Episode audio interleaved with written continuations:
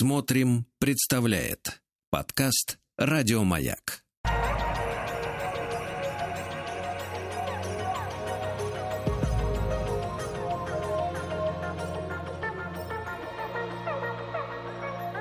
Сотворение умира. Дорогие мои, здравствуйте, с вами Артем Новиченков, и сегодня мы э, в понедельник выходим с разговором о литературных э, персонажах, которые продолжают отражать нашу действительность, несмотря на то, что были описаны столетия назад. А, мы продолжаем сегодня разговор о Чичикове, и сегодня мы доберемся до сердца, наверное, а, поэмы Николая Васильевича Гоголя «Мертвые души». В прошлый раз мы много говорили о том, что такое Чичиков, и на самом деле э, практически ничего не сказали, потому что именно так Гоголь и предлагает нам видеть этого героя, пока не раскрывает его в последней уже 11 главе. В этом смысле, конечно, автор переворачивает нормальный ход да, произведения. И сегодня мы разберемся вообще, зачем Чичиков был нужен Гоголю, а, что в нем такого особенного, а главное, зачем нам даны параллельные истории, притчеобразные истории, э, странным образом впаянные в сюжет мертвых душ. Сегодня мы будем разыгрывать э, очередную книгу. Вот, я чуть попозже скажу вам, что это за книга, и номер тоже попозже скажу. А сперва я хочу прочитать комментарий, который не прочитал в конце прошлого эфира, и э, с которого, собственно, я хочу начать сегодняшний наш с вами разговор. А, это комментарий Аллы из Ханты-Мансийска. Э, Добрый вечер, Артем. Чичиков всех оживляет своей энергией и заставляет увидеть себя со стороны. Он русский Одиссей, живой, фантазирующий, разоблачающий, предприимчивый. Он авантюрист, но он же и ревизор, которого боятся, так как все помещики грешники. Он круче несколько приглуп приглуповатого Хлестакова без царя в голове. Значит, пришло время для русского Одиссея, ревизора. Алла, спасибо вам большое за этот комментарий. Не знаю, слушаете ли вы, слушаете ли вы эту передачу. Если слушаете, напишите. Номер вы знаете. 967-103-5533. Мне этот комментарий очень понравился тем, что как будто бы он а, отражает вот того наблюдателя, которого как бы лишено русское общество, тем более общество не столичное, да, а из глубины, да, находящейся в глубине России. Потому что когда все вокруг грешники и, в общем-то, знают это про себя, только взгляд друг на друга, взгляд со стороны позволяет нам а, как будто бы увидеть эту греховность, да, и даже не столько ее, сколько ощутить тот страх быть пойманным за руку, который Чичиков, безусловно, так или иначе с собой, а, с собой приносит. Поэтому вот то, что Чичиков ревизор, это очень тонкое и хорошее наблюдение, мне оно нравится. А еще я, когда шел на эфир, я вот о чем подумал. А, ведь все помещики, которых э, посещает Чичиков, да и все общество города НН, а, это общество людей, у которых больше ничего в жизни не может быть. Манилов, у которого все уже произошло. Ну да, дети вырастут, но мы знаем, что это за дети – а Собакевич, у которого все фундаментально выстроено раз и навсегда, и так никогда не изменится. Коробочка, которая просто ну, живет в таком э, рыночном устройстве мира, и она от сезона к сезону делает одно и то же.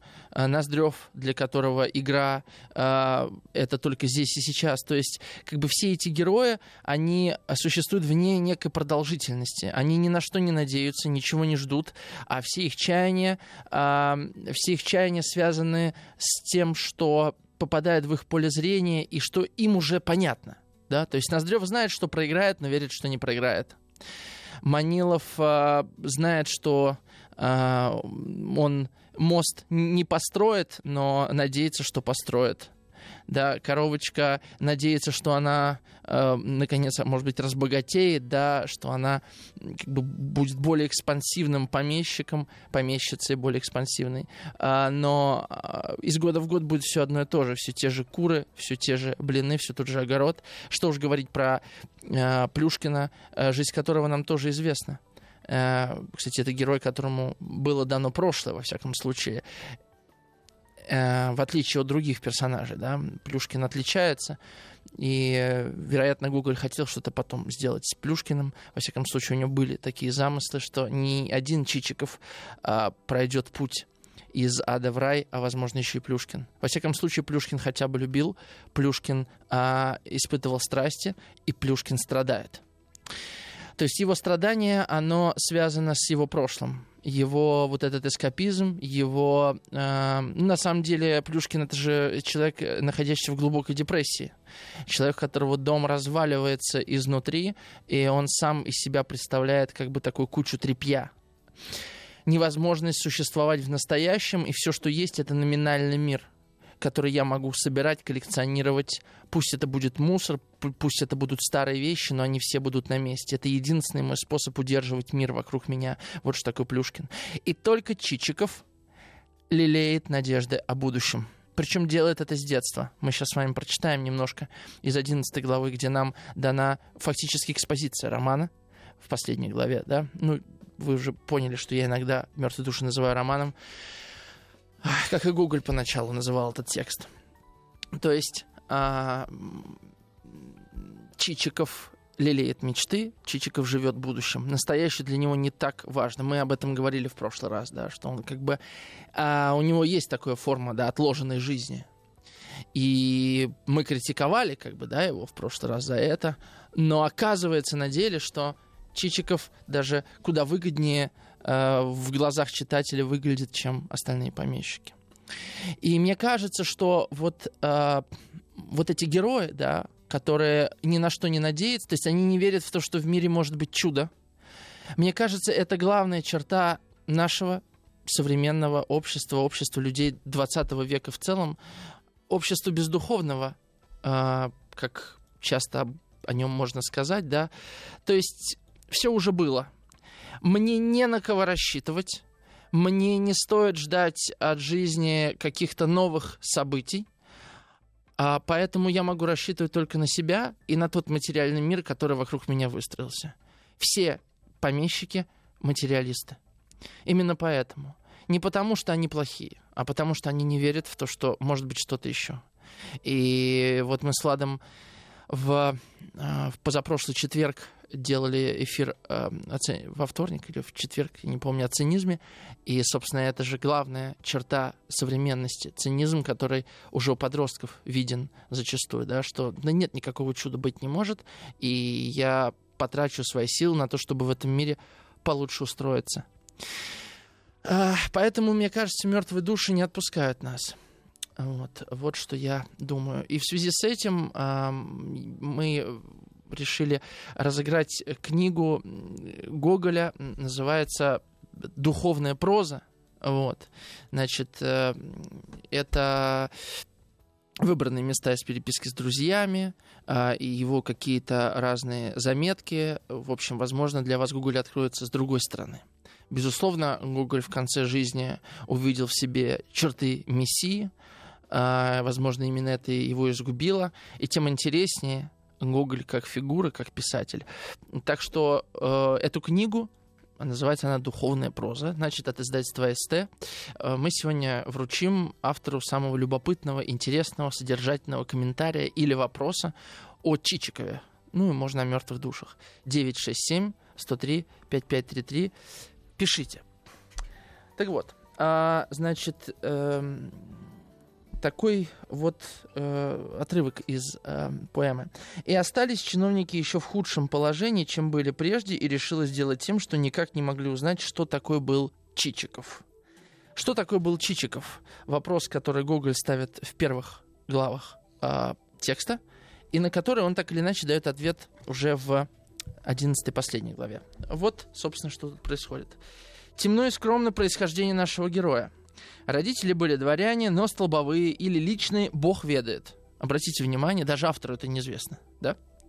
Google размывает вот это образ автора, сидящего в башне слоновой кости. Лицом он на них не походил, пишет Гоголь. По крайней мере, родственница, бывшая при его рождении, низенькая, коротенькая женщина, которых обыкновенно называют пигалицами, взявшая в руки ребенка, вскрикнула. «Совсем вышел не такой, как я думала. Ему бы следовало пойти в бабку с матерней стороны, что было бы и лучше. А он родился просто, как говорит пословица, не в мать, не в отца, а в проезжего молодца». Жизнь при начале взглянула на него как-то кисло-неприютно, сквозь какое-то мутное, занесенное снегом окошко, ни друга, ни товарища в детстве.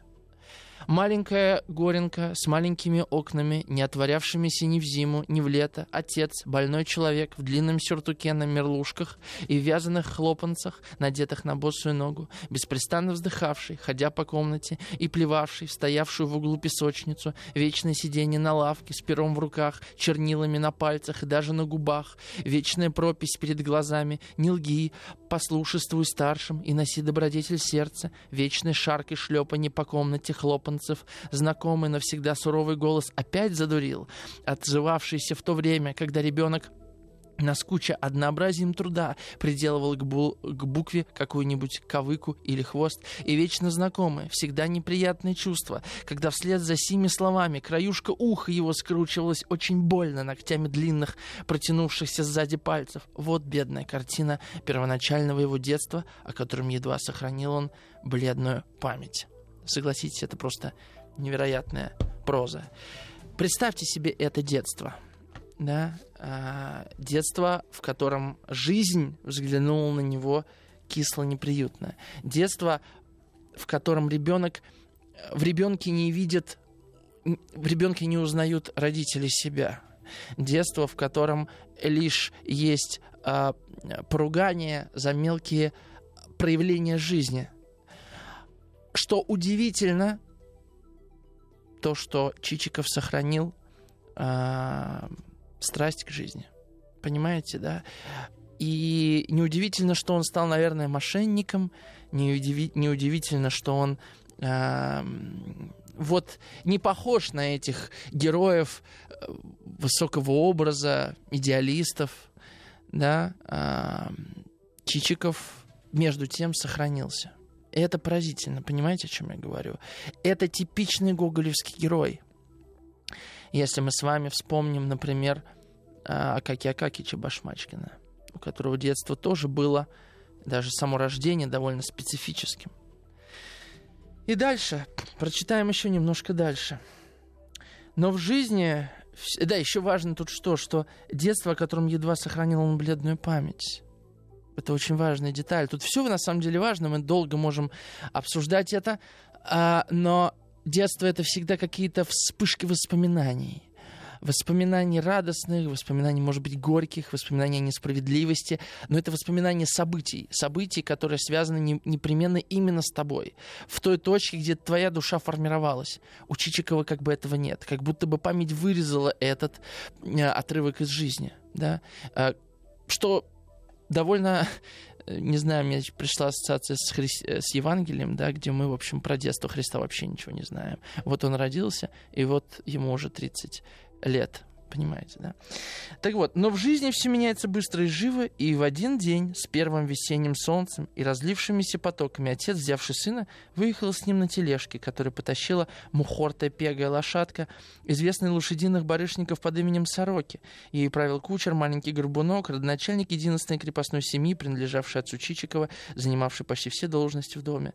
На Сороке тащились они полтора дни слишком, на дороге ночевали, переправлялись через реку, закусывали холодным пирогом и жареную баранину, и только на третий день утром добрались до города. Представьте, какое путешествие невероятное для ребенка. Перед мальчиком блеснули нежданным великолепием городские улицы, заставившие его на несколько минут разинуть рот. Потом сорока бултыхнула, ну и так далее. А, бултыхнула. А, понимаете, вот и в этом стоит, вот в этом образе города, который а, сверкает своим многообразием на фоне деревенского однообразия, э, своим масштабом на фоне э, маленького мира деревни, да, это город, город как искушение, город как возможное грядущее, которого очень хочется желать, город, в котором есть надежда, надежда на что? На то, чтобы выбраться из вот того детского ада, который захотелось забыть. Ведь понимаете, для ребенка ад Это не когда родители... А, не когда родители а, агрессивны, злые и, может быть, жестокие. Мне кажется, что для ребенка ад это когда родителей когда родители не проявляют себя, когда родители не делятся эмоциями, когда родители только шаркают по комнате, иногда ругают, где родители как бы отсутствуют как личности, как персонажи. И тут появляется город. Альтернативная совершенно реальность.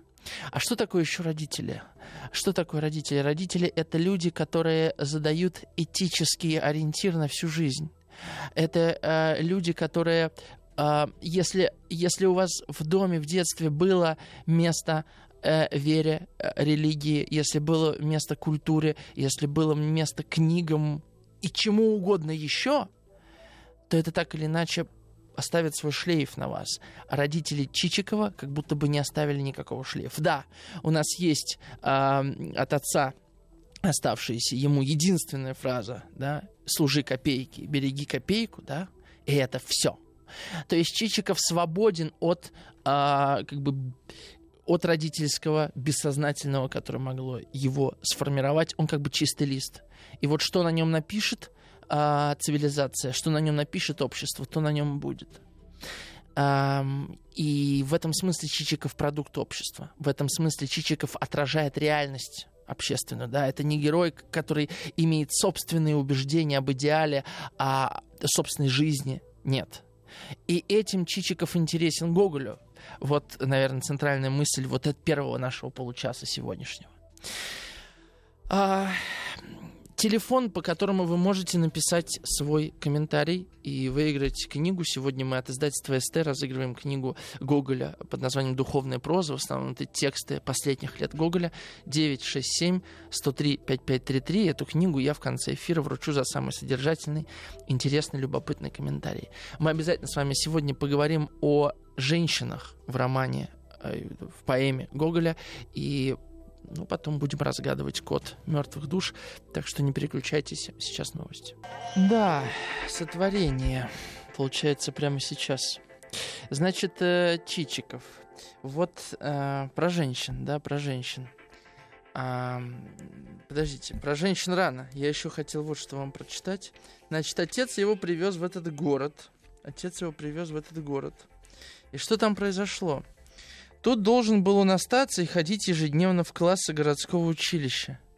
Отец, переночевавший, на другой же день выбрался в дорогу.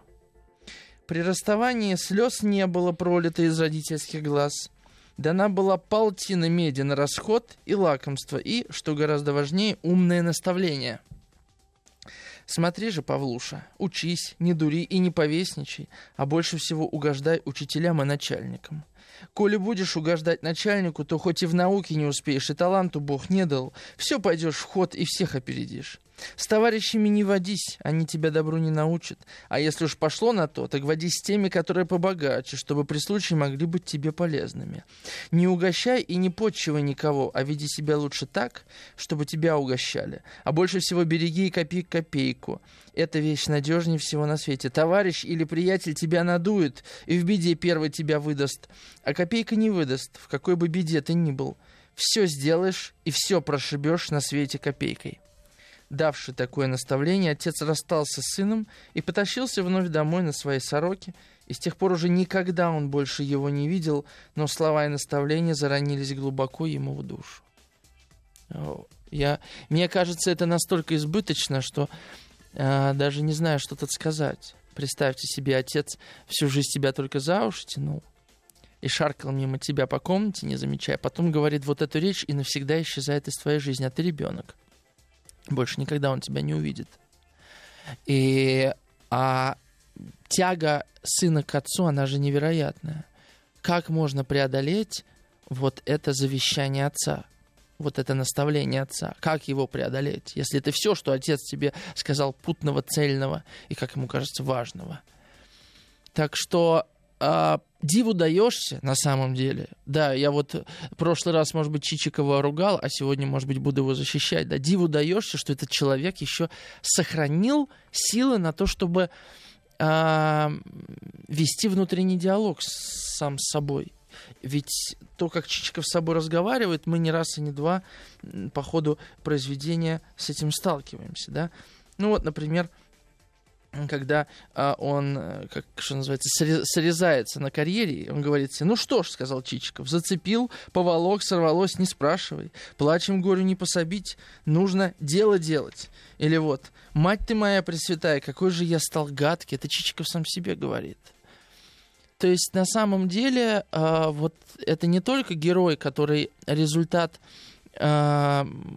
материального отношения к жизни, да, где надо полагаться только на, на деньги э, и не доверять людям, потому что от них ничего хорошего не жди, это еще человек, какой который каким-то чудесным совершенно образом сохранил разговор с самим собой, э, сохранил э, самоцензуру какую-то внутреннюю, даже не самоцензуру, а самовоспитание, стремление к какому-то внутреннему движению. Ведь то, что я вам читал из второго, например, тома э, на прошлом эфире, э, это просто невероятно, до каких глубин по, по чичиковским меркам он доходит, да, осознавая, что он пошел не по той дорожке. Не в том смысле, что, что он не на того поставил, а что черт, говорит, меня попутал. А, это просто чудо. Вот то, что случается с Чичиковым, и то, что да, приуготовляется для Чичикова во втором и третьем томе, это чудо. И, честно говоря, мне не кажется, что это сугубо литературная такая история, что вот в романе можно помыслить такого человека, а в жизни нельзя. Чичиков может. Меня это поражает в нем, и поэтому за ним интересно наблюдать, интересно следить. Не только потому, что вокруг все хуже него, но и потому, что он себе содержит надежду, которую каждый, наверное, которую каждый хотел бы иметь. Да. Надежда света, э, условно, в царстве тьмы. Вот откуда он берет этот образ? Возможно, у вас есть ответ на этот вопрос. Да? Откуда Чичиков находит вот это, эту, это биение жизни, биение будущего? А откуда он находит в себе силы на то, чтобы взглянуть на себя со стороны? При том, что он одинокий человек, у него нет друзей, у него нет семьи, Откуда у него есть стремление к женщине? Вот мы сейчас поговорим о женщинах. Пишите ваши да, размышления на этот счет. 967 103 5533. А в конце эфира я даже э, подарок э, сделаю за самый любопытный, интересный, одухотворенный комментарий. Это э, книга Николая Васильевича Гоголя, там, письма Гоголя, его маленькие размышления, духовная проза называется. Это издательство СТ. Так вот, по поводу женщин. Вообще, а, у позднего Гоголя интересные отношения с женскими персонажами складываются. А, по большому счету их нет. Если мы возьмем с вами если мы возьмем с вами раннего Гоголя, то женщины у него а, весьма сексуализированы. Женщины а, имеют какую-то женскую, ну, феминность, так скажем, да, это выписанные образы, полновесные.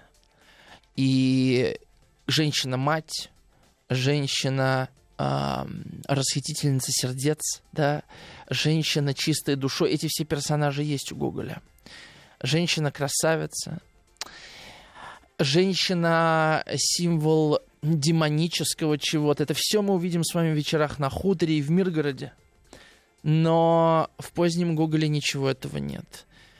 Если в Петербурге в сборнике рассказов образ женщины все более приземляется, заземляется и даже опошляется. Женщина кто там? Ну, может быть, женщина-проститутка, женщина-дочь начальника департамента, которая какими-то штрихами обрисована, но она недоступна. Это еще образы переходного периода. Но если уже рассказы 36-го и позже, э, во время, когда Гоголь пишет, например, «Ревизора», то что там за женщины, помните? Мать и дочь, которые абсолютно опошлены. В них нет ничего притягательного. Это абсолютный продукт западного общества. Да? Они десексуализированная. В «Мертвых душах» книги 42 года Гуглич идет еще дальше. А, ну вот, давайте прочитаем.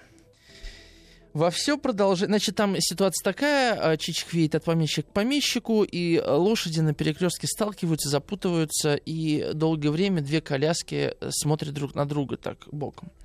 Во все продолжение этой проделки Чичиков глядел очень внимательно на молоденькую незнакомку.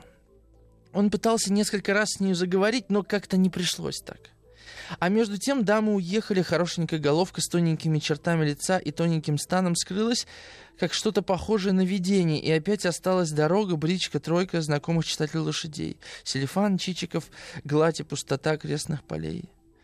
А, и вот этот образ, да, образ незнакомки, он а, задерживается в голове Чичикова.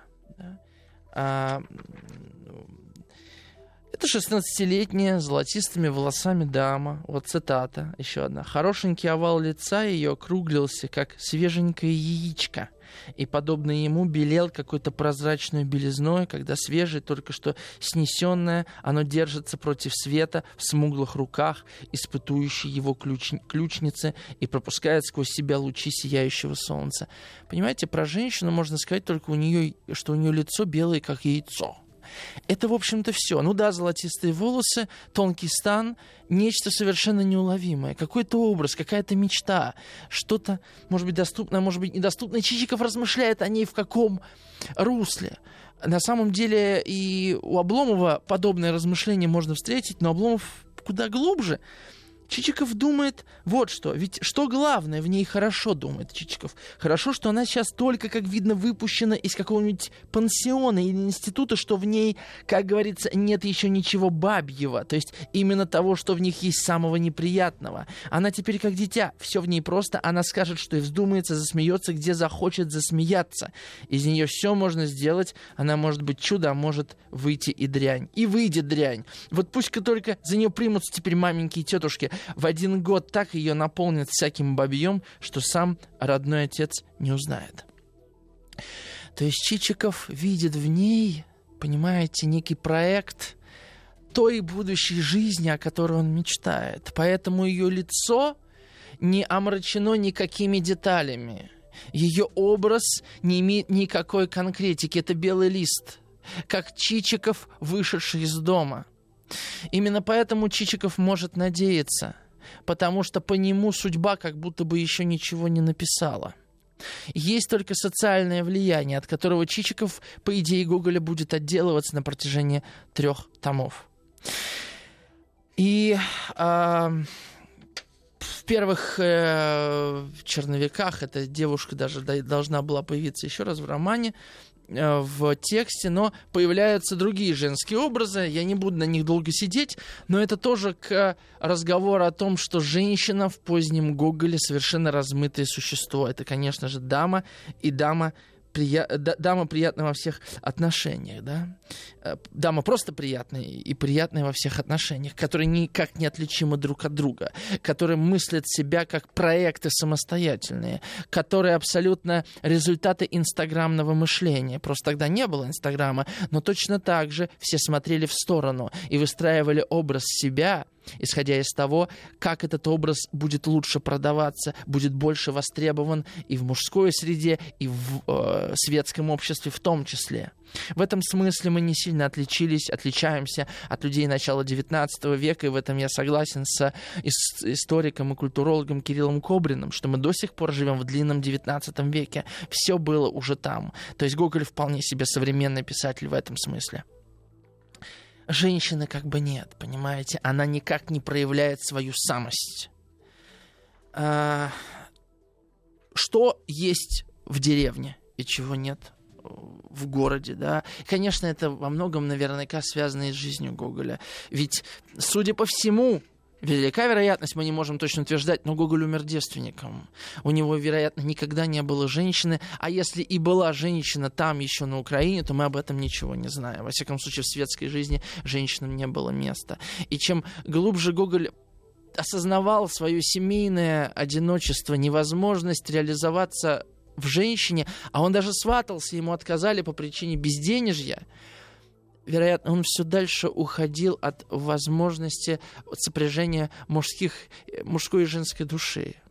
И фактически поздние произведения Гоголя — это мужские произведения. Там все мужчины. Кстати говоря, коробочка тоже абсолютно не женственна, да, она тоже десексуализирована. Это мое замечание. Мне кажется, что в этом есть какая-то параллель. Не знаю, объясняет ли она что-то, но мне кажется, это еще одна черта вот к этому миру мертвых душ, где нет ярко выраженной мускулинности и феминности. Вернемся после рекламы. Так, сейчас я потрачу или посвящу время вашим комментариям. Пишите 967-103-5533, а потом мы перейдем к повести о капитане Копейкине э, и о притче о Моке Кифовиче Кифе Мокевиче. Э, Ирина пишет из Липецкой области. Да, телефон 967-103-5533. Ирина пишет. Читаем с семьей вслух письма Гоголя. Это поражает. Такой красивый язык, как легко читается. Когда первый раз прочитала завещание, заплакала. Пишет о разнице Западной Церкви и Восточной, как будто сейчас с нами живет. Присоединяюсь, присоединяюсь к Артему, советую читать переписку Гоголя с друзьями. Так все правильно, глубоко, но в то же время просто. Да, я еще советую э, прочитать вместе с этой перепиской письмо Белинского Гоголю, за которое потом Достоевского э, в ссылку отправили, потому что он в, кругу, в кружке Петрошевцев его читали, э, э потому что э, Белинский дает нам как бы и обратный взгляд, да, другой взгляд на место Гоголя э, в жизни и искусстве Российской империи. Вот. Честно говоря, ну, оно как минимум спорное, как и на самом деле поздний Гоголь, ну, спорное в том смысле, что это повод для размышлений, да, и, и для дискуссий. Значит, Игорь написал много сообщений. А, сейчас в моей жизни такой период, пишет Игорь, что я могу сказать, что копейка значит все. Это правда, просто эту копейку не должна, копейка не должна быть крайностью. Э, Игорь, если копейка значит все, то э, она занимает не только центр, но и края. Понимаете? Соответственно, копейка будет везде, и, и, и с краю, и в середине. Поэтому э, она не может не быть крайностью, если она все значит, если вот к вашим словам буквально относиться. А, Игорь продолжает. Но деньги это такой инструмент важнейший, Артем. Все так любят ругать деньги, особенно сейчас. А на самом деле они скелет нашей жизни. Они организуют нашу жизнь. Без них не было ничего нашего общества и даже государства. Они помогают выстраивать нашу жизнь, выстраивать отношения. Они регулируют все в этом мире. Просто как и во многих вещах, так и с деньгами нужно без фанатизма и понимать их значимость. Игорь, дело в том, что э, понимаете, тут же э, можно ругать деньги действительно алармистски сколько угодно. Я говорю о том, что э, деньги обладают э, невероятной эм, невероятной какой-то кинетической энергией, которая э, довольно сложно сопротивляться э, просто человеку, да, как сахару. И в этом смысле говорить потом человеку только не увлекайся, это как подсадить его на наркотики, а потом говорить, слушай, ну ты все-таки не увлекайся, я, конечно, понимаю, ну, понимаете, в этом есть что-то такое, э, и, ну, глупо с вами спорить, что деньги это не инструмент отношений, не инструмент общества, государства, политики и так далее, это как бы действительно так. Катерина из Санкт-Петербурга пишет. Здравствуйте. Почему-то очень приятно вспоминать образ Чичикова, думать о Чичикове. То ли уходит страх, то ли появляется надежда на что-то потаенное. Вот такой интересный комментарий. А, да. 967-103-5533. Пишите еще. Да, Игорь еще тут в любви признается Чичикову, Гоголю точнее. Я разделяю. Честно говоря, Гоголь это вот та проза, которую действительно можно открывать на любой странице Э, и это будет везде как бы такой вот узор. Да? Значит, повесть о капитане Копейкине. На самом деле, э, вот что притча о Моке Кифовиче и Кифе Моковиче, что повесть о капитане Копейкине, это важнейшие вставные структурные элементы, э, отражающие э, суть поэмы э, Гоголя. если коротко, был такой капитан Копейкин, герой войны 12 года, где он потерял руку, потерял руку и ногу и был списан, должен был получать пенсию, пенсию он получать не мог, начал оббивать пороги э, чиновников, но ничего не смог добиться, и в итоге э, создал свою э, разбойничью банду, и этих же самых чиновников начал карать. Э, обычная трактовка этой э, истории такая, что, значит, терпение народа, мол, не бесконечно, э, как бы такое послание вельможам, что как бы доколе, да, э, русский бунт будет, э, как мы знаем, каким он будет, да, И, э, и, значит, э, и то, что Google сравнивает Копейкина с атаманом, который способен поднять народ на восстание, конечно, тоже отсылка к каким-то народным образом. Кстати говоря, есть э, был, ну сейчас он уже не мало известен, но был известный фольклорный источник, это народные разбойничьи песни о воре Копейкине. И Google так или иначе отсылает, э, значит, именно к этому образу э, рассказ почтмейстера. Э, конечно, э, да, ну и, собственно, как обычно говорят в школе часто, народ — это большая сила, которую не стоит будить, не стоит обижать, мы знаем, что такое русский бунт и так далее. Вот. Поэтому мне хочется немножко как-то э, поговорить о этой притче, об этом рассказе и немножко расширить его семантическое, что ли, поле. Да. Значит, что еще? Конечно, тут еще есть рифма, да, с тем, что отец э, Чичику говорит, береги копейку, и копи копейку, да. А, и есть какая-то такая параллель, связанная с тем, что Чичиков не мог жить честно, зарабатывать честно, поэтому он стал мошенником, и Копейкин точно так же из порядочного человека превратился в мошенник. Соответственно, а, социалисты э, и Добролюбов э, видели в этом тексте острую политическую сатиру, которая говорит о том, что государство у нас такое хреновое, что вот люди вынуждены идти на преступления.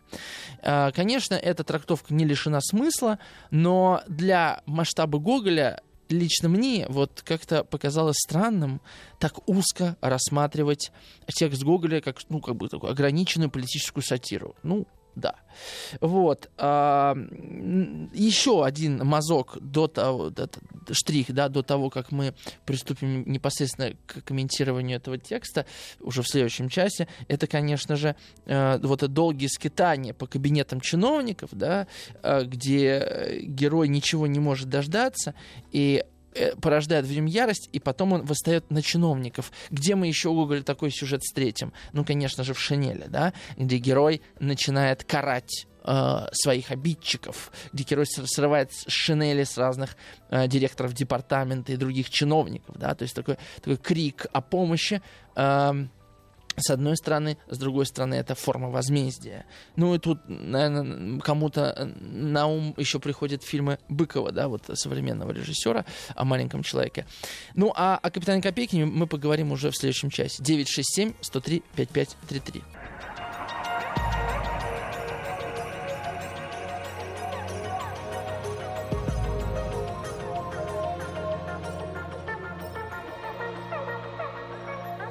Сотворение умира. С вами по-прежнему Артем Новиченков. Мы остановились на повести о капитане Копейкине. Вы можете делиться вашими комментариями по поводу Чичикова и не только, по поводу в целом смысла мертвых душ, задавать вопросы. 967-103-5533, а в конце эфира я э, вручу подарок книгу Николая Васильевича Гоголя «Духовная проза», так ее назвали в издательстве СТ, которые нам эту книгу э, любезно предоставили.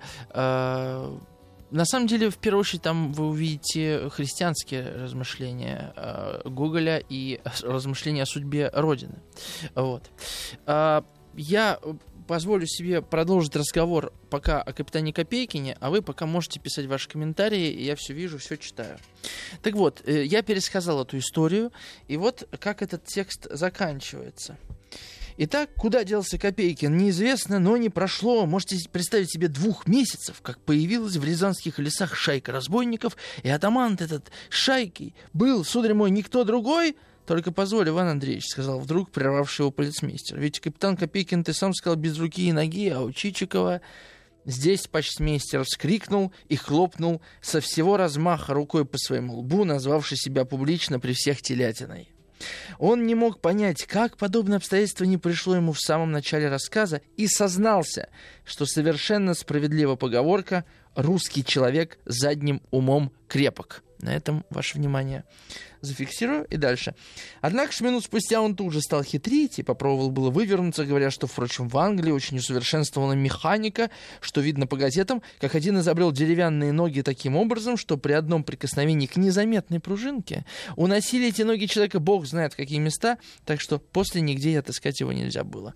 Это вообще э, э для Гоголя важный элемент нарратива, э, ссылка на прессу, да, особенно в записках сумасшедшего об этом много есть.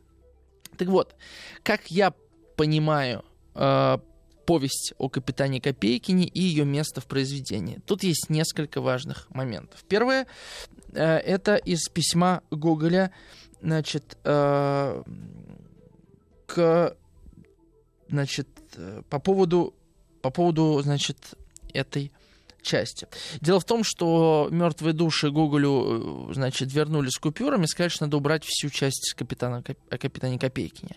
Она не проходит цензуру, там и министр был описан, и слово превосходительство упомянуто. И вот что Гоголь отвечает. Признаюсь, уничтожение Копейкина меня много смутило. Это одно из лучших мест.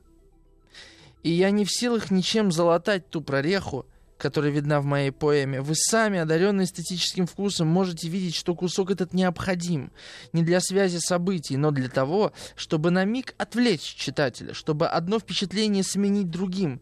И кто в душе художник, тот поймет, что без него остается сильная прореха. Мне пришло на мысль, может быть, цензура устрашилась генералитета, и я переделал Копейкина, я выбросил все, даже министра, даже слово «превосходительство». А, то есть для Гоголя, во-первых, Копейкин представлял важную а, композиционную часть а, поэмы, и история про Копейкина, конечно же, подсвечивает историю Чичикова. С другой стороны, чисто эстетически этот текст а, написан другим языком. Это такая низовая, что ли, разговорная речь. Это такой, как это... Слово забыл когда на месте, да, мы...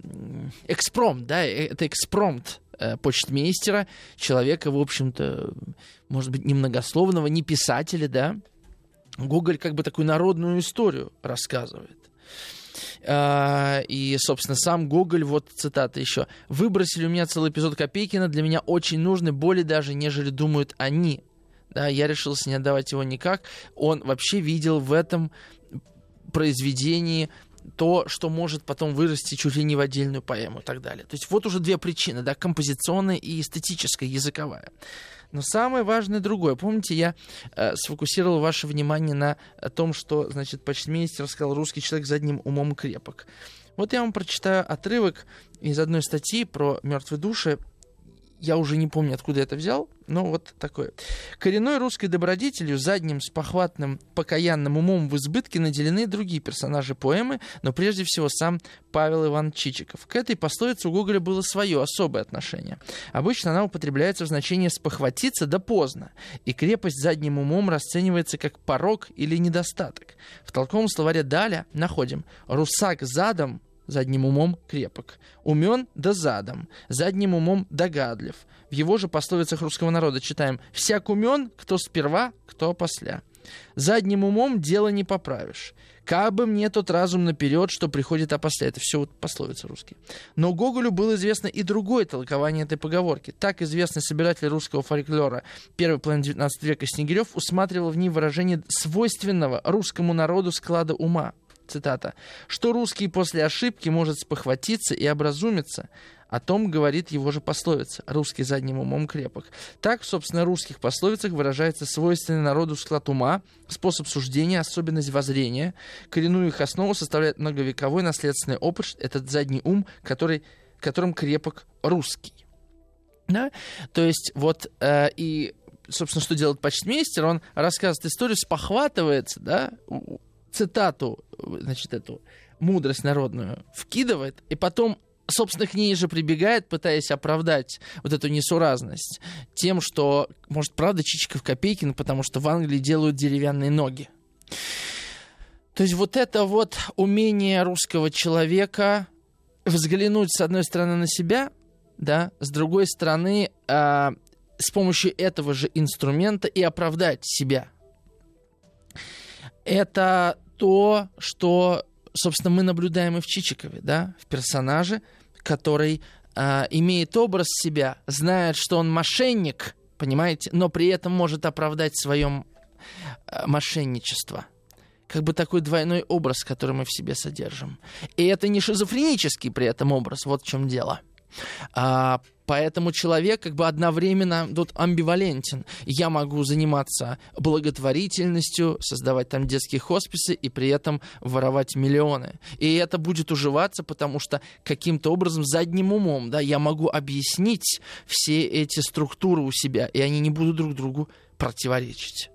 Гоголь это понял после после того, как в театре, в Александровском театре в Санкт-Петербурге был поставлен ревизор. Он понял, что э, чиновникам нравится смотреть на себя как в зеркало и видеть в себе пороки, но при этом они готовы их легко забыть, их легко объяснить и продолжить жить эту же порочную жизнь, как бы двоякую такую жизнь, потому что есть передний ум, есть задний ум, и они как бы друг с другом не связаны. Это первый момент. И второй момент а, по поводу капитана Копейкина, который мне кажется важным, это, конечно же, а, эм, то, что, понимаете, ведь история это о вечном ожидании.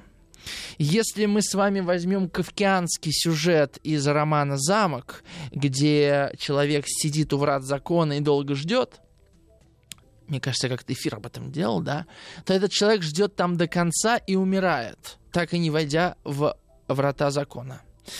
Что Чичиков, что капитан Копейкин не дожидаются смерти, и они идут действовать.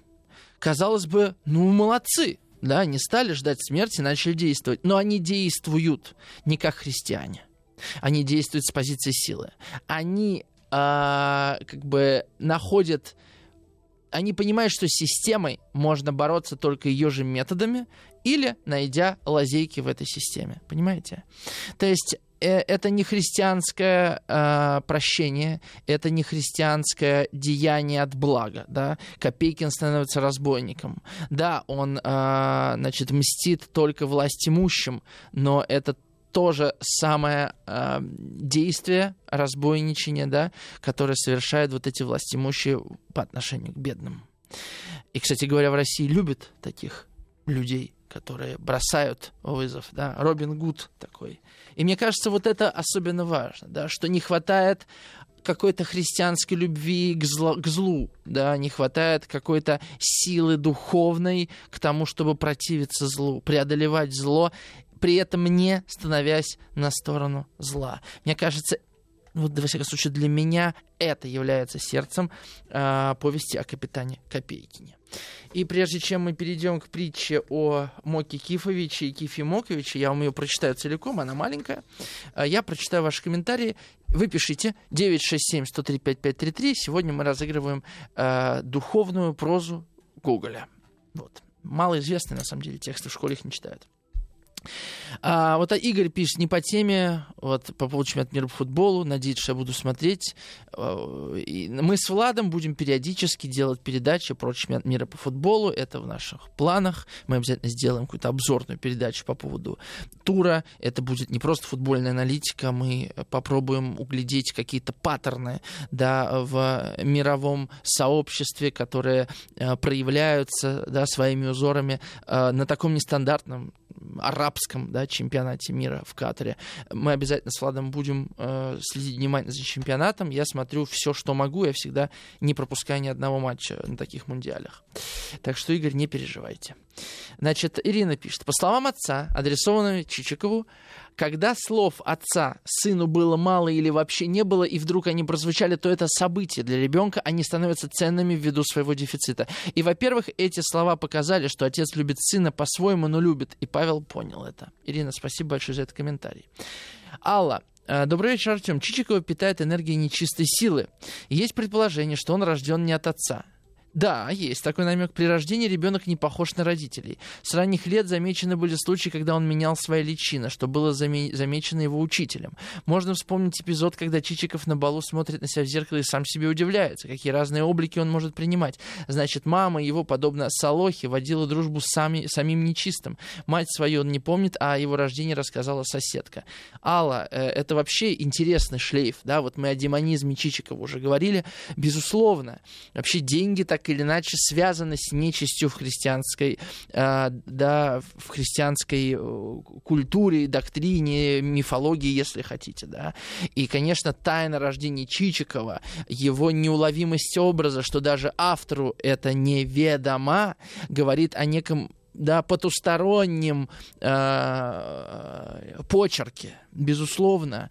И именно такого героя, да, который содержит в себе демонические и, с другой стороны, человеческие черты и нужно провести в рай, да, что если мы сможем самого дьявола или это самого сына дьявола переубедить в том, что он хорош, добр и способен на любовь, то тогда добро восторжествует. В этом смысле, конечно же, Гоголь абсолютно идеалист. Да? Э, и он верит вот в это начало человека. Иначе он бы не писал «Мертвые души». Увы, не дописал, с одной стороны, да. Итак, а, еще один а, комментарий от Игоря пришел из Беларуси. Вот вы читаете и понимается, как Гоголь правдив. Поэтому он не был неудобен не только властям, но и многим в обществе. Он не восхваляет, как хвалили другие, то ли победы, то ли русский дух, или русские особые души. Прям супер-супер и многое другое. Он критичен. А кто любит критику? Но в критике зато правда. И Гоголь бил не в бровь, а в глаз, потому что он и очень верующий человек был. И уродство он замечал сразу, и все эти лицемерие и прочее. Да, но при этом Чичиков был э, просто жутким патриотом, в том смысле, что он готов был даже оправдывать некое насилие, если оно было Э, если оно творилось как бы во благо стране. Вспомните того же Тарасу Бульбу, ведь это чудовищный сюжет. Я обязательно сделаю когда-нибудь про Бульбу отдельную передачу. Просто не хочется Гоголь с Гоголем подряд да, э, совмещать. А, и, собственно, его патриотические высказывания, зачастую совершенно остающиеся слепыми к зверствам а, Николаевской эпохи и даже к глубокой глупости Николаевской эпохи, эпохи. На самом деле, почитайте хотя бы Герцена, хотя бы первый том, да, где Герцен рассказывает про свою жизнь, где он рассказывает массу историй, истории загубленных судеб. Это мы все уже проходили, но это не значит, что мы все это помним, знаем. И в этом смысле, конечно, Гоголь был очень э, имперским писателем. И не случайно ему разрешили поставить ревизора. Э, сам император разрешил. То есть э, он, был, он был очень синхроничен с риторикой власти и зачастую слеп к этому. Все-таки, да, вот эм, э, как будто бы его тексты, как часто бывает, были гораздо больше его э, самого. Потому что вот даже избранные места из переписок с друзьями, я почему говорил, что это дискуссионный текст, потому что он довольно однобок. Я не хочу сейчас тратить на это много времени, но, э, на мой взгляд, это так. А, так вот, успею прочитать. Притча о Моке Кифовиче и Кифе Мокевиче. Послушайте. Еще пойдет обвинение на авторов со стороны так называемых патриотов, которые спокойно сидят себе по углам и занимаются совершенно посторонними делами, накопляют себе капитальцы, устраивая судьбу свою за счет других. Но как только случится что-нибудь, по мнению их, оскорбительное для Отечества, появится какая-нибудь книга, в которой скажется иногда горькая правда, они выбегут со всех углов, как пауки, увидевшие, что запуталась в паутину муха и подымут вдруг клики. Да хорошо ли выводить это на свет, провозглашать об этом? Ведь это все, что не описано здесь, это все наше. Хорошо ли это? А что скажут иностранцы? Разве весело слышать дурное мнение о себе? Думают, разве это не больно? Думают, разве мы не патриоты? Да такие мудрые замечания, особенно насчет мнений иностранцев, признаюсь, ничего нельзя прибрать в ответ. А разве вот что? Жили в одном отдаленном уголке России два обитателя. Один был отец семейства по имени Кифа Мокиевич, человек нрава кроткого, проводивший жизнь халатным образом. Семейством своим он не занимался. Существование его было обращено более в умозрительную сторону и занято следующим, как он называл, философическим вопросом. Вот, например, Зеверь — говорил он, ходя по комнате. «Зверь родится нагишом. Почему же именно нагишом? Почему не так, как птица? Почему не вылупливается из яйца? Как право того, совсем не поймешь натуры, как побольше в нее углубишься?» Так мыслил обитатель Кифа Мокиевич. Кифович. Но не в этом еще главное дело. Другой обитатель был Моки Кифович, родной сын его. Был он то, что называют на Руси богатырь, и в то время, когда отец занимался рождением зверя, двадцатилетняя плечистая натура его так и порывалась развернуться. Ни за что не умел он взяться слегка. Все или рука у, нее, у кого-нибудь затрещит, или волдырь вскочит на чем-нибудь носу. В доме и в соседстве все, от дворовой девки до дворовой собаки, бежала прочь, его завидя. Даже собственную кровать в спальне изломал он в куски. Таков был Киф, Моки Кифович, а, впрочем, был он доброй души. Но не в этом еще главное дело. А главное дело вот в чем. «Помилуй, батюшка, барин, Кифа Мокевич», — говорил отцу и своя, и чужая дворня. «Что у тебя за Моки Кифович? Никому нет от него покоя. Такой припертень». «Да, шаловлив, шаловлив», — говорил обыкновенно на это отец. «Да ведь как быть? Драться с ним поздно. Да у меня же да меня же все обвинят в жестокости, а человек он чистолюбивый, укори его при другом третьем, он уймется. Да ведь гласность-то, вот беда, город узнает, назовет его совсем собакой. Что прав думают, мне разве не больно? Разве я не отец? Что занимаюсь философией, да иной раз нет времени, так уж я и не отец. А вот же нет, отец, отец, черт их побери, отец. У меня Моки Кифович вот тут сидит, в сердце. Тут Кифомокевич бил себя весьма сильно в грудь кулаком и приходил в совершенный азарт. Уж если он останется собакой, так пусть же не от меня об этом узнает, пусть не я выдал его. И показав такое отеческое чувство, он оставлял Моки Кифовича и продолжал богатырские свои подвиги, а сам обращался вновь к любимому предмету, задав себе вдруг какой-нибудь подобный вопрос. Ну, а если бы слон родился в яйце, ведь скорлупа чай сильно бы толста была, пушкой не пробьешь, нужно какое-нибудь новое огнестрельное орудие выдумать.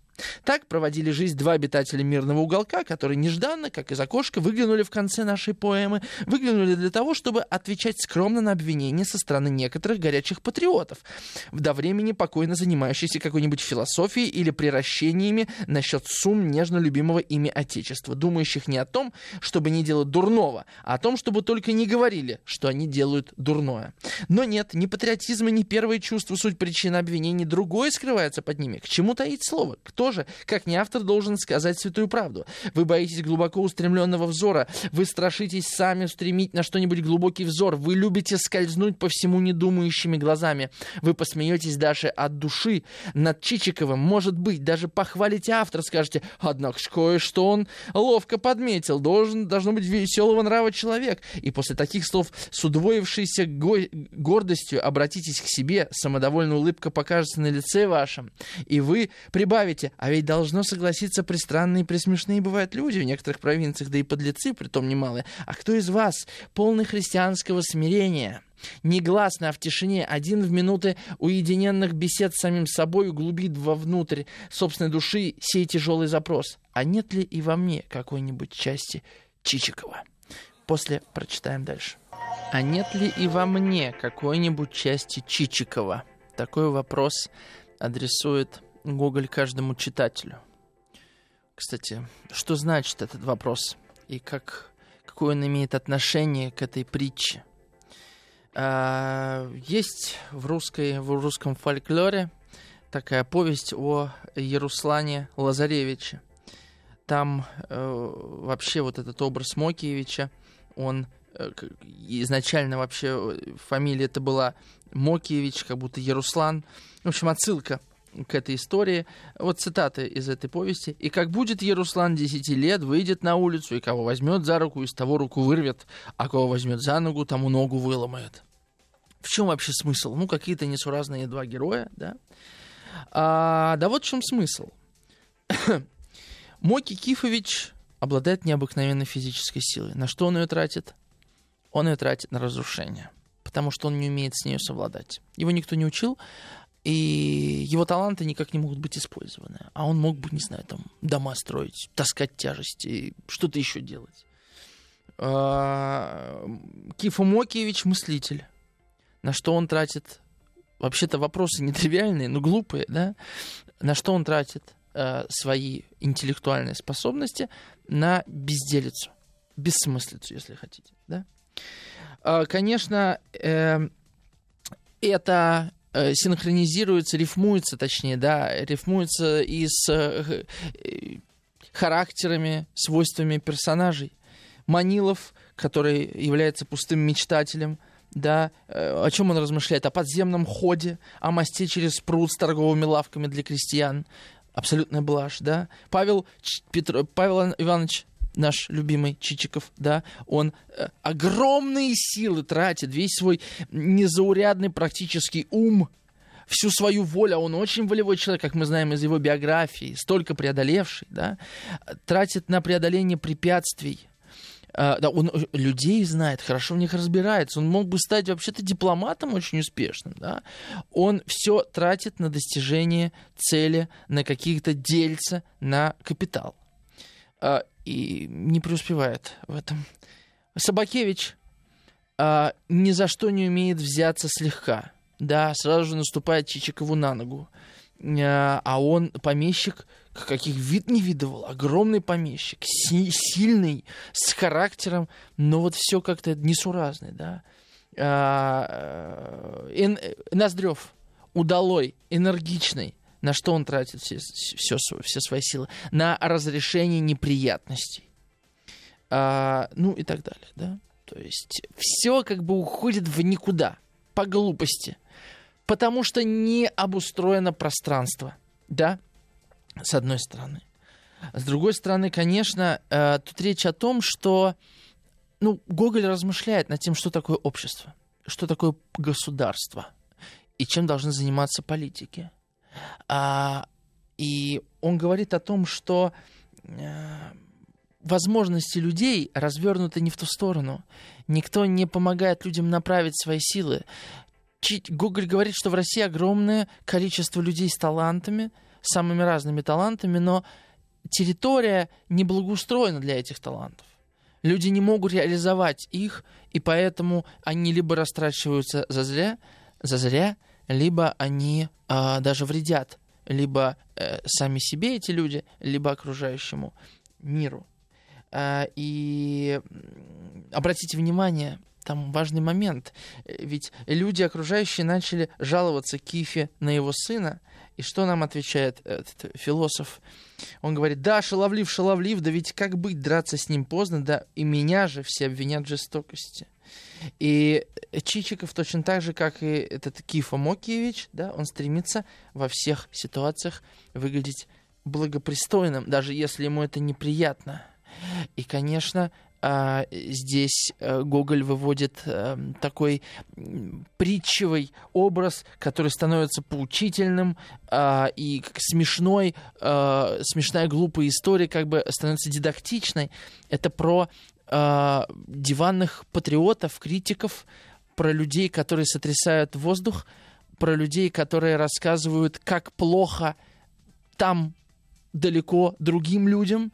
Не знаю, что у нас сегодня говорят про Америку, про Европу и так далее. И мы вообще выстраиваем свою идентичность, что мы не такие, как другие. Да, как, как некое противопоставление кому-то другому. То есть, если этого другого у нас забрать, нам некого будет опираться, чтобы сказать, что мы не они, а кто тогда мы, да?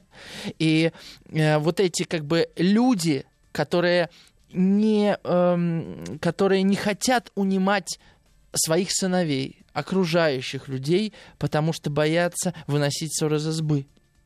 Поэтому притча о, Моки, о Кифе Мокевиче и Моки Кифовиче э, говорит о нравственной проблематике э, общества, в котором живет Гоголь. Это история о системы, в которой люди не могут реализовать свою возможность, на самом деле не могут э, э, ощутить полноту собственного бытия. Почему Чичиков идет на преступление, на мошенничество? Ведь он на самом деле как бы неплохой человек, потому что он не знает, как по-другому реализовать свое бытие. Гоголь понимает, что не все люди способны создать условия для своего смысла существования. Да? А, почему человек захочет убивать другого человека, даже если на то ему дадут легитимное право? Будь то война или что-то еще, потому что человек не создал для себя свои личные смыслы, где ему не нужно будет примыкать к смыслам, которые ему даст правительство, государство, город или кто-то еще.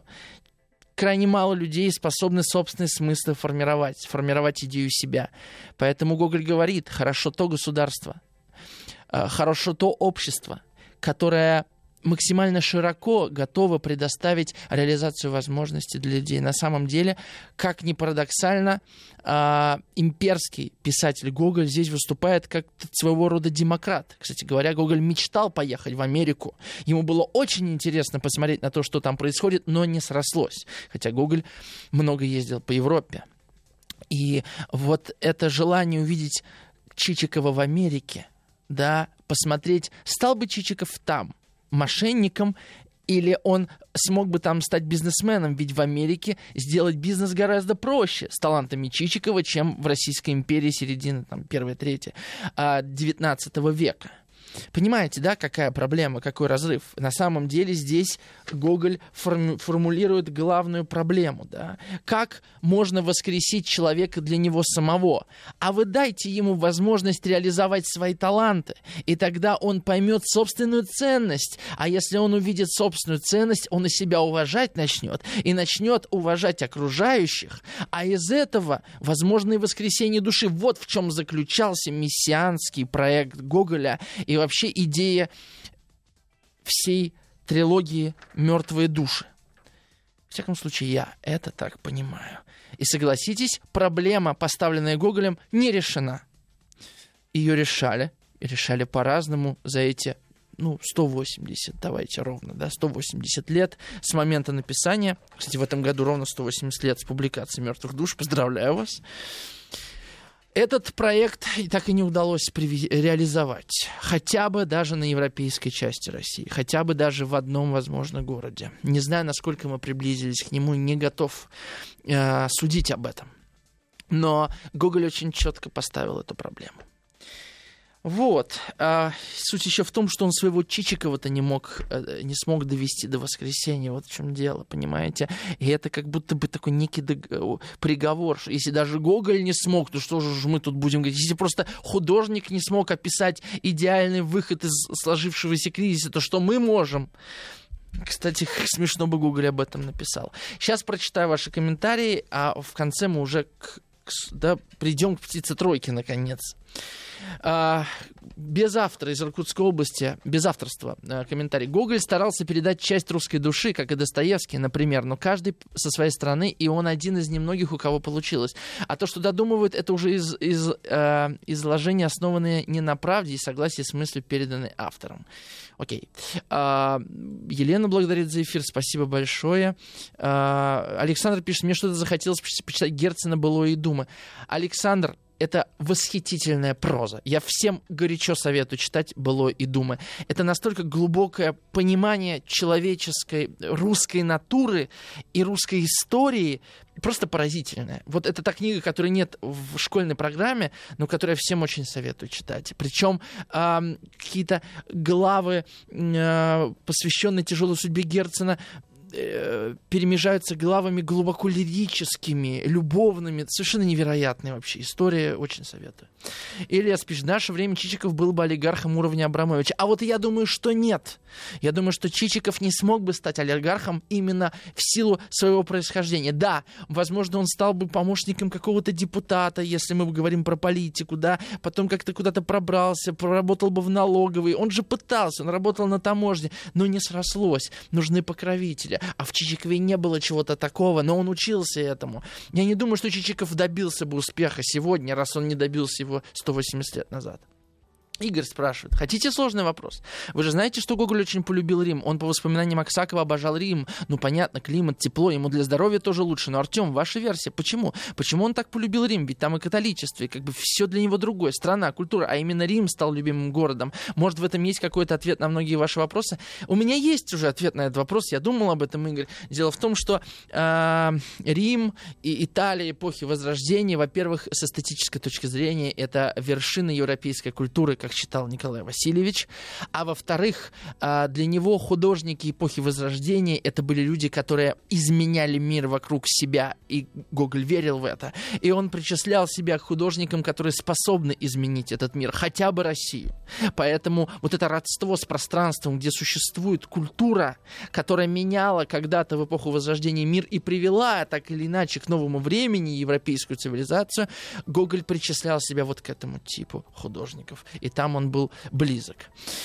А, теперь что касается птицы тройки, я успею за минуту прочитать, наверное. Да нет, не успею, уже после рекламы скажу. Еще номер 967-103-5533. Сегодня я вручу а, приз Э, духовная проза Николая Васильевича Гоголя за самый содержательный комментарий. Можете еще успеть написать. И вот э, комментарий такой из Татарстана пришел, прочитаю его. В первом часе вы говорили, что Чичиков баловался внутренними диалогами. Да не просто диалогами, а самокритикой, так сказать, рефлексировал. Сначала я задалась вопросом, почему Гоголь дал своему герою эту способность? Почему не сделал его с четко очерченным характером? Не сделал его безвозвратно потерянным героем, как другие случайные путники его? Для этого достаточно саморефлексию Чичикова вложить в уста как-нибудь, какого-нибудь героя или оформить словами автора. А Гоголь сделал Чичикова подвижным. Чичиков симпатичен Гоголю. Гоголь как будто сам в образе Чичикова пошел выявлять и разоблачать. Так почему же у Чичикова такая способность?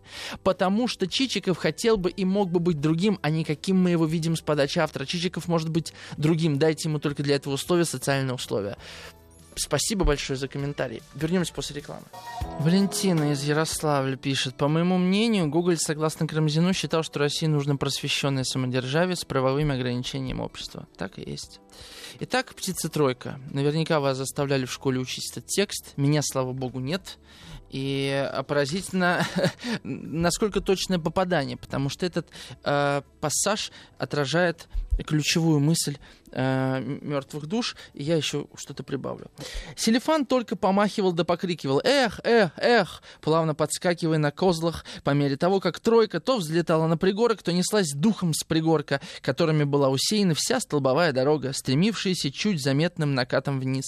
Чичиков только улыбался, слегка подлетывая на своей кожаной подушке, ибо любил быструю езду. И какой же русский не любит быстрой езды? Эх, тройка, птица-тройка, кто тебя выдумал? Знать у бойкого народа ты могла только родиться, в той земле, что не любит шутить, а ровнем гладнем разметнулась на полсвета, да и ступай считать версты, пока не заребит тебе в очи. Не так ли и ты, Русь, что бойкой необгонимой тройкой несешься? Русь, куда же несешься ты? Дай ответ. Не дает ответа. Чудным звоном заливается колокольчик, гремит и становится ветром, разорванный в куски воздух. Летит мимо все, что не есть на земле, и, косясь, постараниваются и дают ей дорогу другие народы и государства. То есть вот эта Русь, как бы не обустроена изнутри, с огромным количеством людей, возможностей, ресурсов, с огромным количеством дураков и сломанных дорог, не сломанных, а просто направлениями, да, с кучей направлений. Вот это все куда-то несется. Я вчера перечитывал скифы Блока, совершенно чудовищное стихотворение, которое, наверное, ни один русский поэт не мог себе позволить написать. Эм, которая очень рифмуется вот с тем образом России, который описывает Гоголь, э, дикой территории, где парадоксальным образом уживается любовь и ненависть и так далее. Вот. И в чем суть-то? Вот эта птица-тройка несется, но надо как-то как куда-то направить. Вот в чем дело. Нет направления для этой птицы-тройки, поэтому она просто несется. Куда ты несешься? Куда? Дай ответ, нет, не дает ответа, просто несусь. Как, как э, Моки Кифович, да, ну просто живу, просто делаю. И вот чем завершается жизнь Чичикова в, в первом томе. А вот что написано. Итак, вот весь на лицо герой наш, каков он есть. Но потребует, может быть, заключительного определения одной чертой. Кто же он относительно качеств нравственных? Что он не герой, исполненный совершенств и добродетели, это видно. Кто же он? Стал быть, подлец? Почему ж подлец? Зачем же быть так строгу к другим?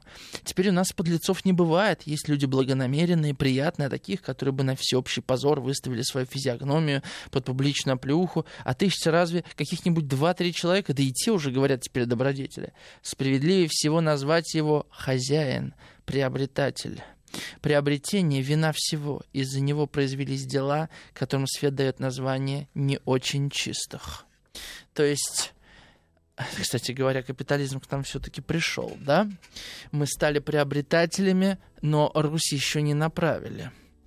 Почему в России любят жестких правителей? Потому что они создают иллюзию направлений. Потом, когда они уходят, будь то авторитарный или тоталитарный лидер, или просто глупец, злой, обозленный, в итоге потом все это разгребают, приходят новые э, и говорят, что сейчас это будет иначе, но направления нет. Почему у нас так много вопросов о, э, значит, главном смысле? Потому что мы не знаем, как направить силы одних в, одни, в нужное русло. Мы думаем, что надо направлять в ручном режиме. Мы не, не готовы дать свободы пространству, которое создано быть свободным, ведь Россия нам не может принадлежать, даже нам, русским, по той причине, что она огромна, необъятна и нами неосознаваемая и не понята. Господи, возьмите только одну там Красноярскую область, которая больше всей Европы, или Анадыри, или я не знаю, Таймыр. В общем, вы понимаете, о чем я говорю. Нам это пространство никогда никому не может принадлежать полностью. Мы не можем его осознать и вместить в себя.